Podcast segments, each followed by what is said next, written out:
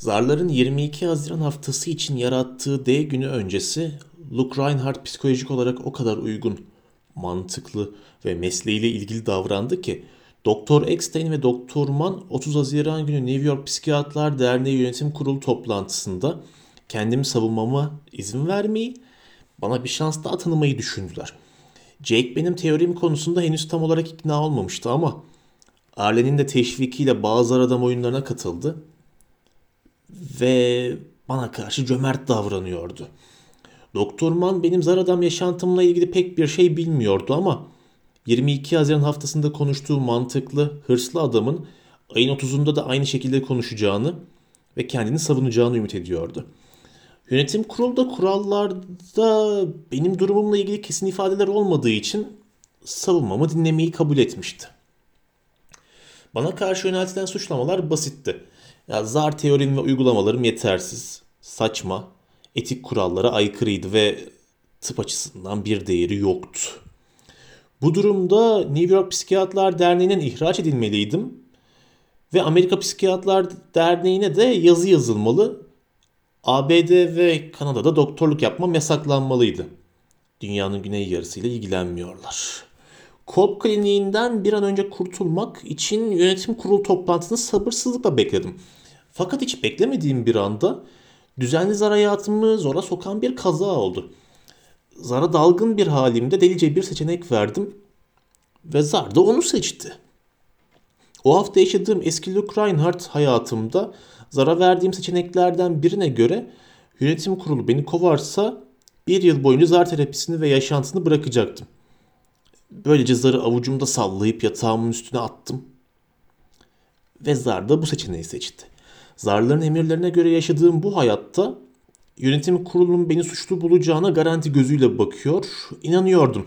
Ya, kuruldaki 5 üyeden hiçbiri beni sempatik bulmuyor, sevmiyordu.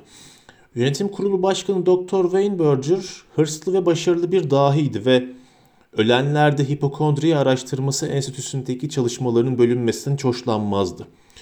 Kurum partisinde kısaca karşılaşmamız dışında beni tanımazdı ve tekrar görmek isteyeceğini de pek sanmıyordum.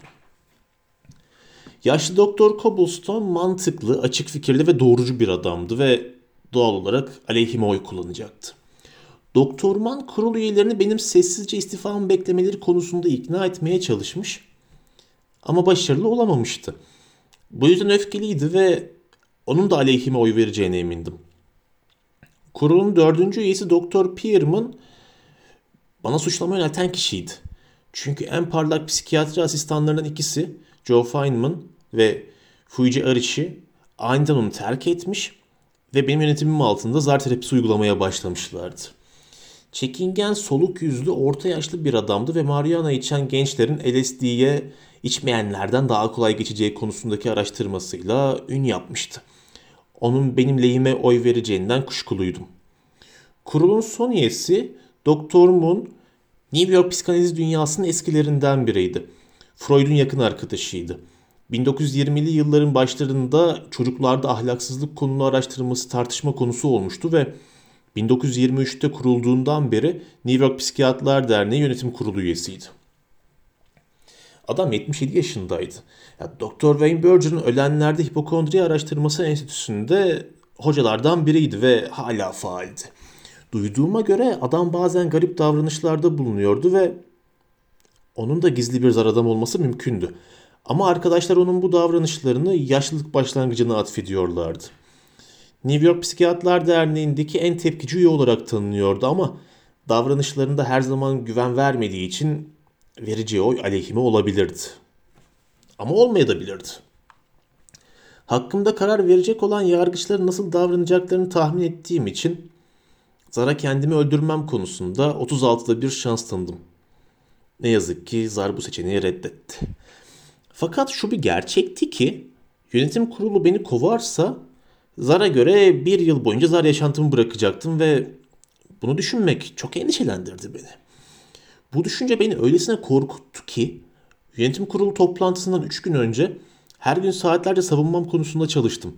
Notlar aldım, savunma yazıları yazdım, konuşmalar hazırladım ve Doktor Cobblestone ve Doktor Mann'ın kovulmama karşı oy vermeleri için hangi rolleri oynamam gerektiğini düşündüm.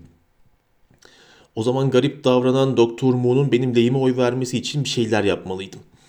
Hala eski Luke Reinhardt haftasında yaşadığım için şimdilik umutluydum ama 29 Haziran'da bu hafta ve rol sona eriyordu. Ve Zar bana son iki gün için başka rol ya da roller seçecekti.